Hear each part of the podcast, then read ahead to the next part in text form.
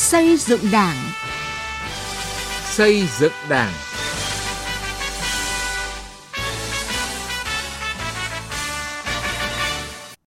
Kính chào quý vị và các bạn. Mời quý vị và các bạn nghe chương trình Xây dựng Đảng với những nội dung sau. Cách mạng tháng 8 và bài học tin dân, trọng dân. Đánh giá cán bộ cần đổi mới và thực chất hơn. Khó tìm nguồn kết nạp đảng viên đảm bảo chất lượng. Thực tế ở Đảng bộ quận Hai Bà Trưng, thành phố Hà Nội. Từ nghị quyết đến cuộc sống.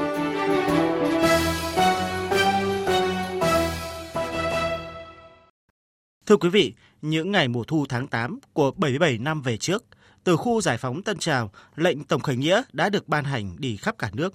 Hơn 20 triệu người dân Việt Nam đã đứng lên khởi nghĩa, làm nên thắng lợi vĩ đại của cuộc cách mạng tháng 8 giành chính quyền về tay nhân dân. Thắng lợi của cuộc cách mạng tháng 8 đã để lại nhiều bài học về tin dân, trọng dân, lấy dân làm gốc. Bài học này tiếp tục được vận dụng trong cuộc kháng chiến chống Pháp, chống Mỹ và xây dựng đất nước ta thời kỳ đổi mới và hội nhập. Phóng viên Lại Hoa có bài viết Cách mạng tháng 8 với bài học tin dân, trọng dân. Mời quý vị và các bạn cùng nghe.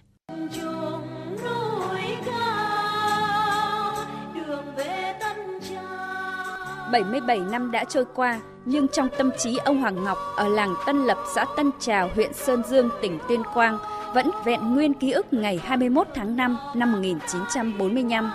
Đó là ngày Bác Hồ từ Cao Bằng trở về Tuyên Quang để chỉ đạo phong trào cách mạng cả nước. Người đã chọn xã Tân Trào, huyện Sơn Dương làm thủ đô kháng chiến, căn cứ địa cách mạng. Trong trí nhớ của cậu bé 10 tuổi khi ấy, các cán bộ về dự quốc dân đại hội đã ở nhà ông và một số gia đình khác. Trong khi đại hội đang họp, một đoàn đại biểu thay mặt nhân dân Tân Trào đã đến chào mừng đại hội và ông Hoàng Ngọc đã vinh dự có mặt trong đoàn thiếu nhi. Ở đây ngỗ bất quan mới nhập các cái đoàn cán bộ ở đâu về là đều phải có người đưa vào tất cả nhân dân là nhộn nhịp là chuẩn bị cho cái gì cũng vì cái mạng nó ủng hộ cái mạng đó nhân dân thì bác bảo làm cái gì? Đều làm cái vệ sinh chuẩn bị cho cái đại hội. Nấu cơm cho quốc gia đại hội. Quốc gia đại hội khai mạc cái thì ở đây là dân dân là chuẩn bị con thúc chào mừng đại hội. Mang theo à, gạo này gà này một con bò. Với một lòng tin sâu sắc và đi theo đảng, người dân và núi rừng Tân Trào đã chở che cho cách mạng, bảo vệ tuyệt đối an toàn cho đảng, cho bác Hồ, cho cách mạng trong những ngày tiền khởi nghĩa. Nơi đây chính là trung tâm chỉ đạo tổng khởi nghĩa giành chính quyền trong cả nước, đóng góp vai trò quan trọng vào thành công chung của cuộc cách mạng tháng 8 vĩ đại của dân tộc. Nguyên Viện trưởng Viện Lịch sử Quân sự Vũ Quang Đạo khẳng định. Tân Trào là nơi lãnh tụ Hồ Chí Minh và Trung Đảng Thường vụ Trung ương đã quyết định và đã triệu tập Quốc dân Đại hội Tân Trào. Và chính Quốc dân Đại hội Tân Trào lúc đó mặc dù chưa có điều kiện tập hợp hết tất cả các đại diện tầng lớp dân chúng nhưng cơ bản đã đại diện cho nhân dân Việt Nam, những người yêu nước, những người cách mạng để quyết định vấn đề hệ trọng nhất đối với cả đất nước hôm đó là phát động tổng khởi nghĩa giành chính quyền về tay nhân dân. Từ Tân Trào lệnh khởi nghĩa được phát đi và được toàn thể nhân dân đồng tình hưởng ứng. Từ ngày 17 đến 19 tháng 8 năm 1945, hàng chục vạn nhân dân tiến về quảng trường nhà hát lớn Hà Nội Cuộc meeting trở thành cuộc biểu tình vũ trang tiến vào chiếm phủ Khâm Sai Bắc Kỳ, trại lính bảo an và các cơ sở của chính phủ Bù Nhìn, đánh dấu mốc son lịch sử của cuộc tổng khởi nghĩa cách mạng tháng 8. Thắng lợi vĩ đại của cuộc cách mạng tháng 8 đã để lại bài học quý, nhất là bài học tin dân, trọng dân, lấy dân làm gốc.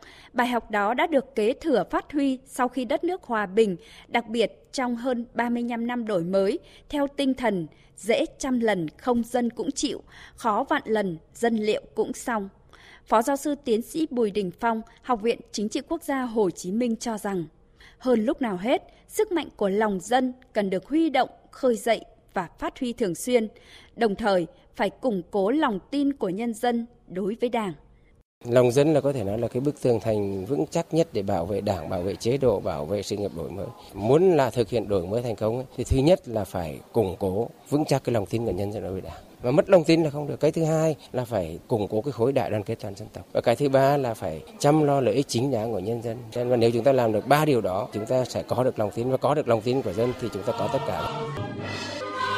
77 năm đã trôi qua, từ khu giải phóng Tân Trào, lệnh khởi nghĩa đã được truyền đi khắp cả nước. Cách mạng tháng 8 với bài học tin dân, trọng dân là bài học lớn được đúc kết suốt chiều dài lịch sử hàng nghìn năm xây dựng và giữ nước của dân tộc, được Đảng ta vận dụng thành công trong hơn 90 năm qua và đạt được nhiều thành tựu rất quan trọng. Bài học này đến nay vẫn còn nguyên giá trị và mang tính thời sự.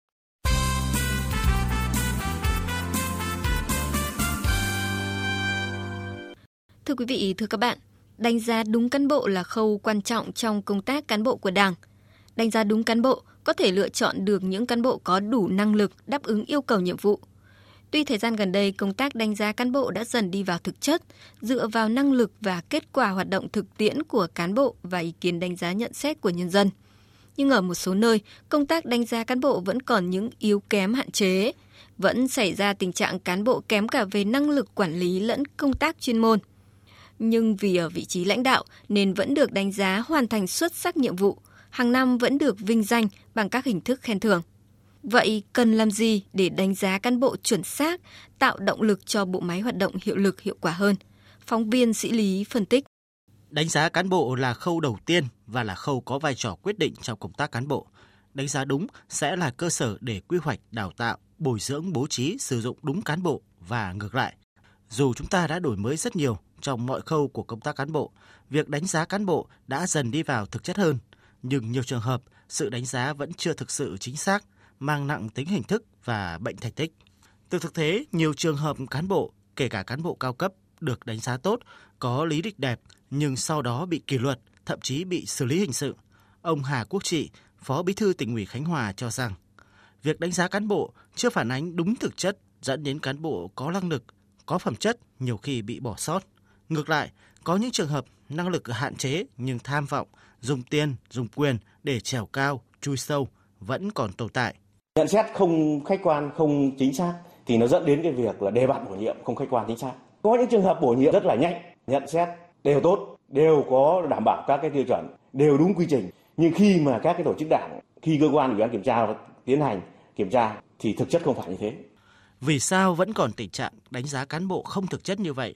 Nhiều ý kiến cho rằng quy trình đánh giá cán bộ vẫn còn nhiều điều đáng bàn, chưa căn cứ vào tiêu chí định lượng cụ thể, chưa gắn trách nhiệm của người đứng đầu trong quá trình đánh giá cán bộ. Việc đánh giá cán bộ lâu nay vẫn chủ yếu dựa vào bản tự kiểm điểm của cán bộ và nhận xét của đơn vị người được đánh giá mà chưa dựa nhiều vào ý kiến đánh giá nhận xét của nhân dân.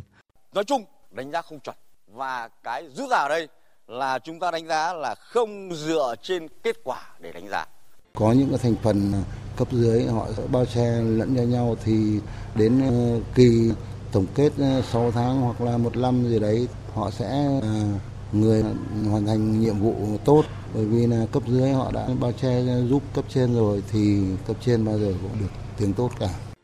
Đánh giá cán bộ thực sự thì chúng ta cũng nể nang né tránh ngại và chạm. Đánh giá một chiều, đánh giá trong cái tập thể từng cái địa phương cơ quan đơn vị không có so sánh. Do đó chúng ta thấy rằng là cái chất lượng đánh giá nó cũng chưa đạt yêu cầu. Theo ông Nguyễn Thanh Bình, Chủ tịch Hội Người Cao Tuổi, cần phải đổi mới cách đánh giá cán bộ đảng viên trên nguyên tắc công tâm, khách quan, trên cơ sở phê bình, tự phê bình, lấy hiệu quả công việc làm thước đo. Đánh giá cán bộ phải được thực hiện hàng tháng, hàng quý với sự tham gia đánh giá từ nhiều chiều. Phải có một cái phương pháp lấy ý kiến của cái tập thể cấp ủy đó để đánh giá từng loài từng đồng chí cán bộ hết sức khách quan. Nó phải bỏ phiếu tín nhiệm để đó làm căn cứ cơ sở để xem xét đánh giá một cách là hết sức là cụ thể. Đồng thời nữa là phải là cái trưng cầu ý kiến là của nhân dân. Nhiều chuyên gia xây dựng đảng và đảng viên có chung nhận định kết quả đánh giá cán bộ đảng viên không chỉ dựa trên những ý kiến của cấp ủy mà cần chú ý đến những ý kiến của quần chúng nhân dân. Giáo sư Hoàng Trí Bảo, chuyên gia cao cấp về xây dựng đảng, nêu ý kiến. Phải đặt cán bộ trong sự kiểm soát của dân. Ý kiến của dân, dư luận của xã hội là một trong những cái sở cứ quan trọng không thể xem thường để đánh giá cán bộ. Để có kết quả đánh giá cán bộ thực chất, cùng với việc đổi mới cả nội dung, phương pháp và quy trình đánh giá, việc đánh giá phải được thực hiện theo phương pháp xuyên suốt, liên tục, đa chiều, lượng hóa bằng các sản phẩm cụ thể, đồng thời phải có sự so sánh với các chức danh tương đương. Việc đánh giá cán bộ cần được thực hiện công khai, minh bạch, có sự kiểm tra giám sát của cấp trên và người dân.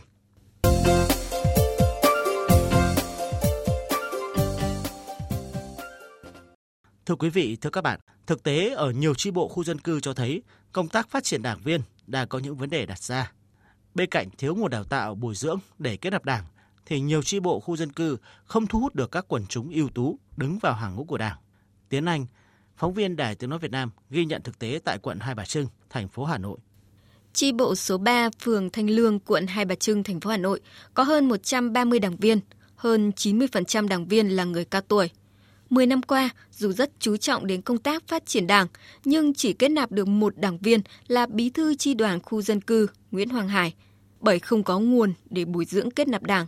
Ông Vũ Hoàng Sơn, bí thư chi bộ 3, phường Thanh Lương chỉ rõ. Lực lượng trẻ mà, mà phát triển đảng thì ở đây là quá ít, quá ít. Đây cũng là một cái tình trạng chung không cứ ở chi bộ chúng tôi và đối với tất cả các chi bộ đường phố hiện nay là như vậy.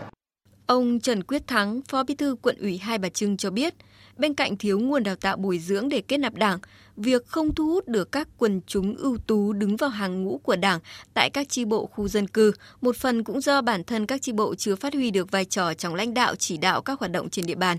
Không riêng gì các chi bộ khu phố mà tại các cơ sở đảng trong doanh nghiệp ở địa bàn quận cũng xảy ra tình trạng tương tự.